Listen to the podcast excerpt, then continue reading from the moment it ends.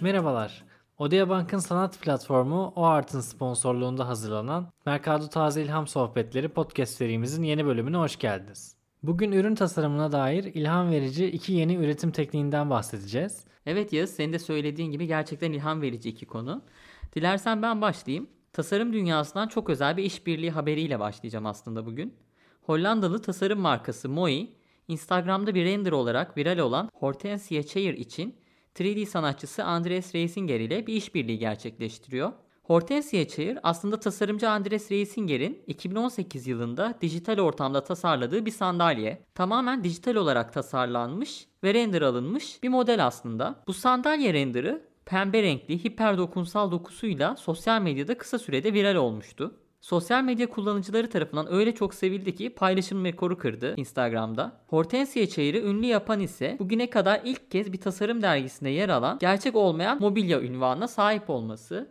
2018 yılında aslında birçok tasarım dergisine girdi ve o dönem için bir ilkti. Çünkü bir render bu aslında. Gerçekte var olmayan bir tasarım. Bu durum tasarım tarihinde önemli bir kırılma noktası. Çünkü sosyal medyada görmeye alışık olduğumuz renderlar ilk kez geleneksel tasarım dergilerine girmeyi başardı. İşin bir diğer ses getiren noktası ise tasarımın dergide yayınlanmasının ardından Reisinger'in henüz var olmayan ve nasıl üretileceği konusunda bir fikri olmadığı sanal tasarımı için üst üste siparişler alması oldu. Gelen çok sayıda siparişin ardından Andres Reisinger bu hayali gerçeğe dönüştürmek için ilk adımları attı. Bir yıllık yoğun araştırma ve çalışmanın ardından 2019 yılının son ayında Hortensia Chayer'ın ilk gerçek hayattaki fiziksel versiyonu tamamladı. Sürecin en zorlu yanı tasarıma da ismini veren Hortensia yani ortanca çiçeğinin hiper dokunsal kabarık görünümünü gerçek hayatta elde edebilmekti. Bunun için tekstil konusunda uzman mobilya tasarımcısı Julia Eske ile bir araya gelerek e, birçok deneme yapmışlar. Geçen sene Forbes'un 30 yaş altı 30 vizyoner ismi listesinde kültür sanat kategorisinde yer alan Reisinger, Hortensia Chair için Moi ile işbirliğine giderek tasarımın güncelleşmiş versiyonunu piyasaya sürdü bu sene. Limitli sayıda üretilen Hortensia Chair, sanal ve fiziksel dünyalar arasındaki yeni ilişkinin güzel bir örneği. Dijitalden gerçeğe dönüşen bir düş aslında,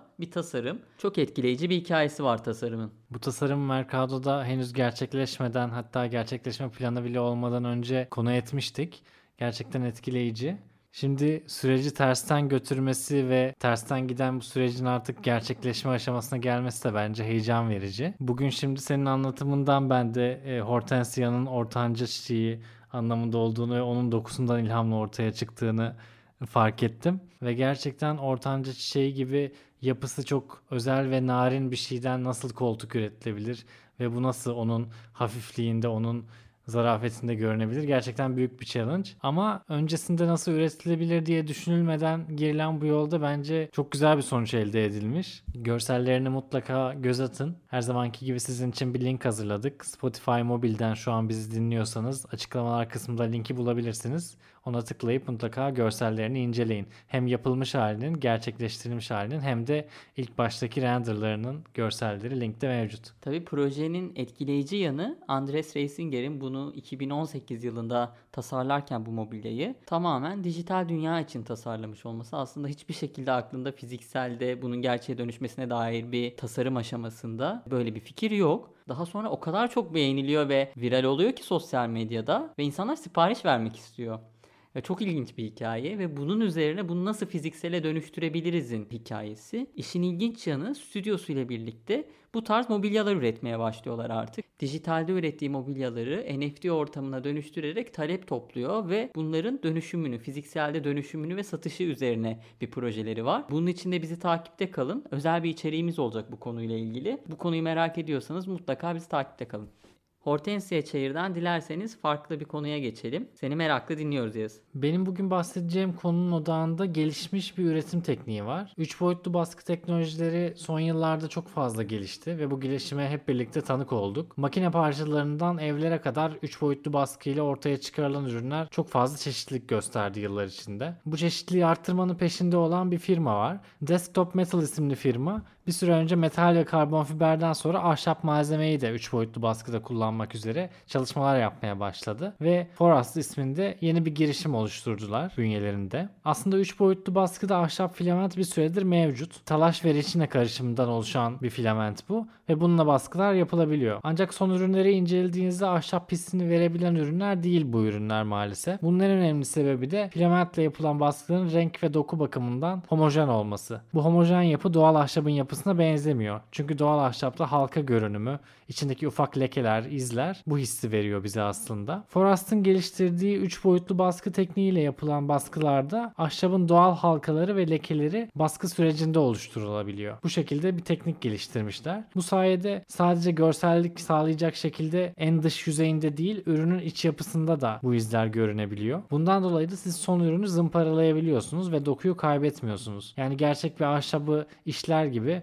onu zımparalayıp cilalayabiliyorsunuz ve sonuçtaki üründe de yine halkaları, lekeleri ve bunun oluşturduğu dokuyu görebiliyorsunuz. Bu üretimde de yine aynı şekilde geri dönüştürülmüş talaş ve organik reçineden oluşan bir filament kullanılıyor. Forast bu yeni teknik sayesinde kaliteli bir ahşap ürün elde etmek için yeni ağaç kesilmesi gerekliliğini ortadan kaldırmayı hedefliyor. Bu yeni tekniği sergilemek için de firma dünyanın önde gelen endüstriyel tasarım stüdyolarından biriyle işbirliğine gitmiş. Fuse Project ile anlaşmış. Stüdyonun kurucu ve baş tasarımcısı Yves Behar, ahşap malzemeden 3 boyutlu baskı ile üretilmek üzere bir koleksiyon ortaya çıkarmış. 4 parçadan oluşuyor koleksiyon. Bu koleksiyonun tasarımı geliştirilen yeni teknikle ahşap kullanımının birleşmesini kutlar şekilde çok özel formlardan oluşuyor. Ve bu formlar ahşabın farklı bir üretim şekliyle ortaya çıkamayacak formlar. Helezonik ve gözenekli bir tasarım dili ortaya çıkarılmış. Koleksiyon iki kase, bir kalemlik ve bir tabaktan oluşuyor. Ahşabın sıcaklığını yuvarlak hatlı modern formlarla buluşturan parçalar gerçekten oldukça dikkat çekici.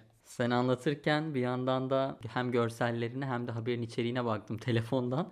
Çünkü ilk kez dinliyorum ben de seninle birlikte bunu. Sanırım bu Taze İlham Podcast serisinde en etkilendiğim ilk üçe girer içerikler içerisinde. Şu anlamda yani çok etkilendim. Bir, gerçekten ahşap e, filament kullanıldığını hani biliyordum ama hiçbir şekilde son ürün ahşaba benzemiyordu ve hani görsellerine baktığınızda aslında 3D printing geldiği son nokta. Geri dönüştürülmüş talaş kullanılıyor. Tamamen organik ve tamamen çevre dostu bir sistem. Zaten 3D printin en büyük sorunlarından biri de ne kadar çevre dostu olduğu tartışılır. Çünkü kullanılan filamentlerin büyük bir çoğunluğu aslında piyasadaki özellikle çok da çevre dostu filamentler değil.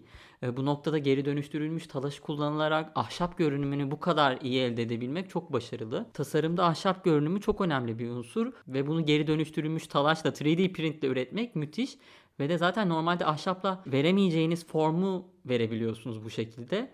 Ben ciddi anlamda çok etkilendim. Yani kesinlikle e, görsellerine bakın. Müthiş. Acaba Türkiye'deki 3D printlerde bu üretiliyor mudur? Açıkçası bir 3D baskı fanı olarak senin bu projeyi beğenmeni bekliyordum ama çok fazla etkilendin ama gerçekten tekrar baktığımda ben de e, çok etkilendim. Çünkü şöyle de bir şey var. Kullanılan malzemenin değişikliğiyle ahşabın bütün tonları da elde edilebilmiş.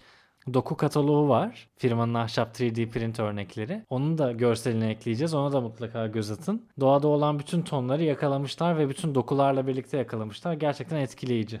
Ya 3D print teknolojisi çok 3D print teknolojisi çok önemli. Gerçekten gelecek tasarım dünyasının geleceğinde e, çok önemli bir yere sahip olacak. Ama bazı handikapları var karşımıza çıkan. Bunlardan biri mesela son ürünün dokusu, kalitesi, işte bir kaplama gerektirmesi, yani ikinci bir işleme e, gereksinim duyması gibi gibi gibi ya da işte az önce de söylediğim gibi kullanılan filamentlerin hani ne kadar çevre dostu olduğu vesaire noktasında hep soru işaretleri var. Bu yüzden bu senin anlattığın proje çok alternatif. O yüzden benim için de ilham veren bir sohbet oldu bu açıkçası. Çok hoşuma gitti. Süper çok sevindim. O halde bugünkü bölümümüzün de sonuna geliyoruz. Odea Bank'ın sanat platformu OART sponsorluğunda hazırladığımız Mercado Taze İlham Sohbetleri podcast serimizin yeni bölümünde görüşene kadar kendinize iyi bakın.